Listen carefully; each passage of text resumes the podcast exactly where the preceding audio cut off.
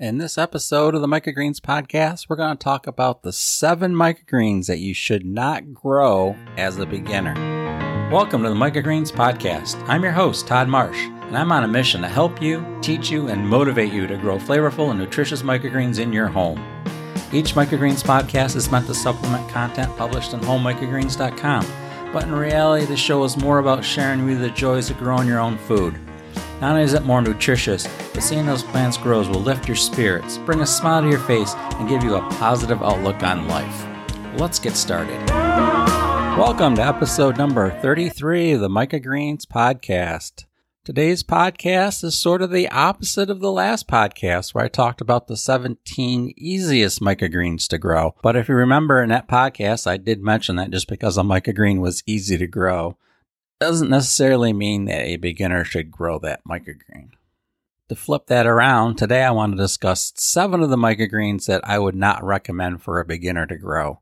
I sell a lot of microgreen kits through the home microgreen store, and I cringe every time someone buys one of these seeds and I know that this person has not grown microgreens before. I removed most of these varieties from the beginner's kits once before, but people kept requesting them, so I put them back in. Now I just make sure that I put a note on the instruction sheet that these are a little bit more difficult and they really need to follow these directions, and I give them a link to one of the articles I have about that variety.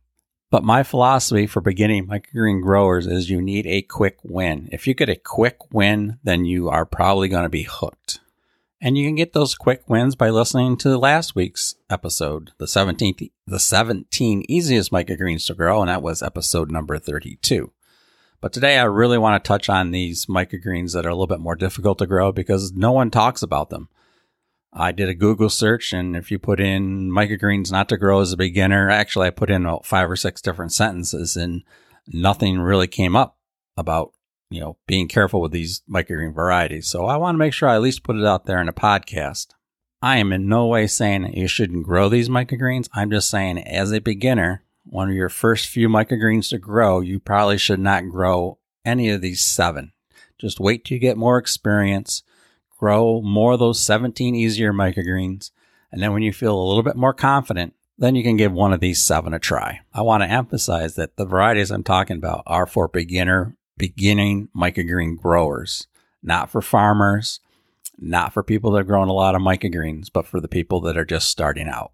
If you are a farmer, I suggest you go to microgreen.directory. If you're looking for more customers, this is where you're going to list your farm in the microgreen directory. It's a worldwide directory. It's a farm database connecting microgreen seekers to local microgreen farmers. You can add your farm listing for free, or there's paid versions that has a little bit more promotions for you. Again, that's microgreen.directory. Well, let's get back to our home growers here. Of the seven microgreens that I suggest beginners don't grow, I'm going to include two of them right off the bat. The seeds are very similar and they have the same problems. These are beets and Swiss chard. Although they germinate a little bit slower, germination usually isn't a problem with beets or Swiss chard. It's growing the microgreens on from there. They're very susceptible to overwatering and dampening off disease if you keep the soil too moist. Most beginning microgreen growers just give their plants way too much love and end up overwatering them. And if you do that with beets or Swiss chard, you're going to run into problems. Another issue with these two microgreen varieties is the seed husk. It has a tendency to stay on the plant.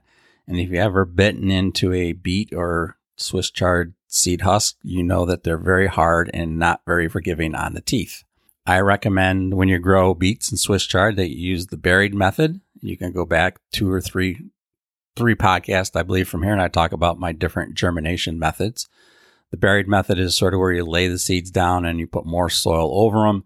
The extra friction from the soil as they're trying to lift the weight off them actually pulls the seed husk off the plant, and you end up with not completely husk free beets or Swiss chard, but at least 90, 95 to 98, I think, were my results um, of the seed husk were removed from beets when you use the buried method.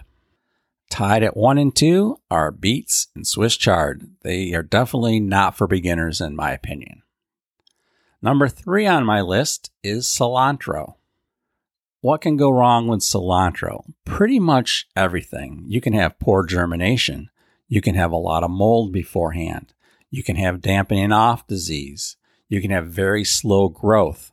It is a more difficult microgreen to grow, and beginners should not start with it. It's just way too difficult, and you're going to end up getting frustrated, and then you won't want to grow microgreens. And again, we don't want that. We want you to grow your own greens in your home. That's what this whole podcast, my whole website is all about, is getting people to grow their own fresh food in their home. Some people have great success with cilantro.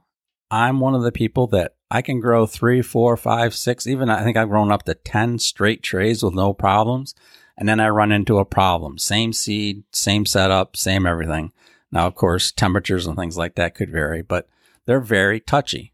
And even if you do run into problems while growing cilantro microgreens, there's lots of things you can do to cure the issues. I'll put a link in the show notes that will direct you to articles on how to grow microgreens. And the show notes for this episode will be at homemicrogreens.com forward slash 33 for episode number 33. Again, that's homemicrogreens.com forward slash 33 for the show notes for this episode. If you've grown cilantro without any problems, that is good. But I'm telling you, people have a lot of problems growing cilantro, and it should be avoided by beginners.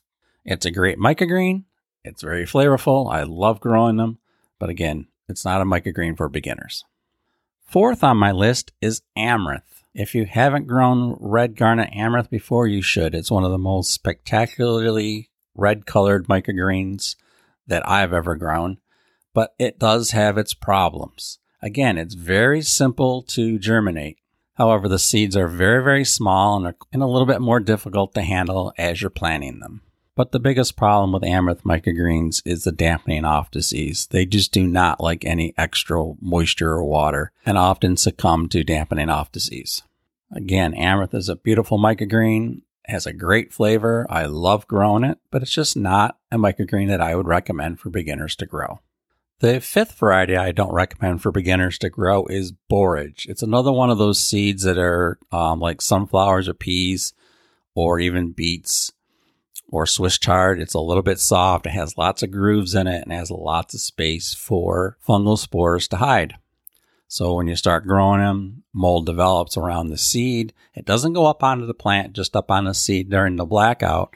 And then when you put the uh, tray underneath lights, the UV light from the sunlight or from the lights kills the mold and it's not an issue. However, when beginners see that white mold growing around the seed, they start freaking out and the last thing we want beginning microgreen growers to do is to freak out. We want a perfect grow for them on the first attempt. So again, I think borage is one of the varieties that is very interesting. It has that cucumber melon type flavor. It has big leaves. Um, you can put in all kinds of things from drinks to fruit salads to your savory foods, but it's just a microgreen that beginners shouldn't grow until they have a little bit more experience growing microgreens. The last two microgreens I want to talk about that beginners shouldn't grow are buckwheat and nasturtiums. I haven't really had any problems growing either of these two microgreens. Buckwheat, maybe getting rid of the seed hull is a little bit of a problem, and you definitely do not want to bite into a buckwheat seed. They are even harder than beets and Swiss chard. But the problem is they are just ugly microgreens when they're young. It's just they're just not exciting to look at. You just look at them and going like, "What are these things? I think I've got a great picture of on nasturtiums when they come out of the blackout and the nasturtium post. I'll put again a link down into the show notes. And that's homemicrogreens.com forward slash three three. They're just they just don't look like much. And as a beginner, again, we want that excitement. We want an easy win. We want them to be amazed by the process. And yes, nasturtiums are great when they actually grow up and they the, the leaf out and they're big and they're tall and they've got that maroon color to the leaves. But when you take them out of the blackout, you're looking at these things and going like, what are these things? They just don't even look like microgreens. So for those reasons, I'm just going to exclude them from the beginners list.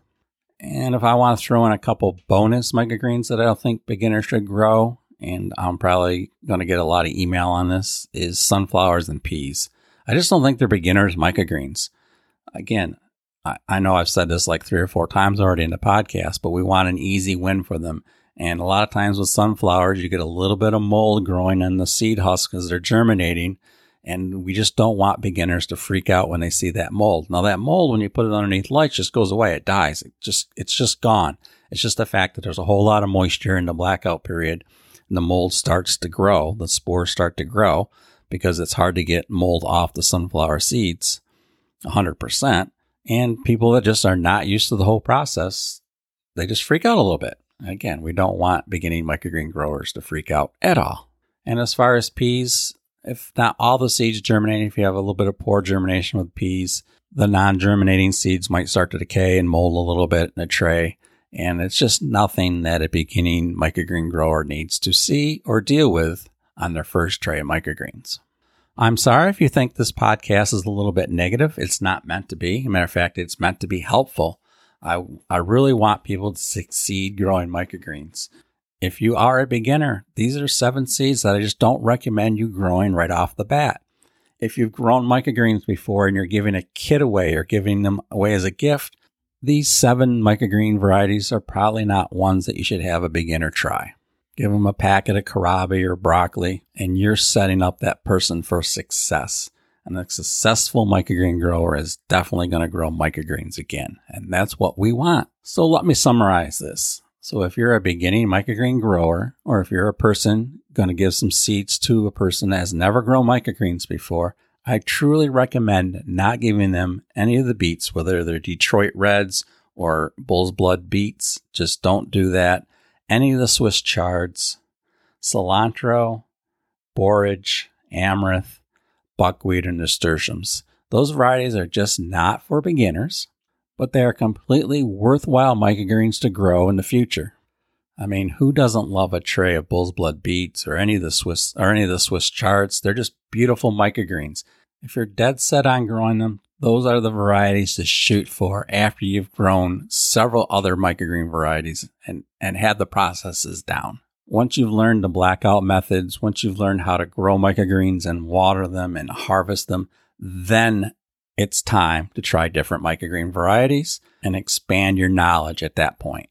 If you want to know the easiest microgreen varieties to grow, then go back to the previous podcast, homemicrogreens.com forward slash three two, and I list the 17, 17 easiest microgreens to grow. And once you've mastered four or five of those, then you can try these much harder microgreen varieties.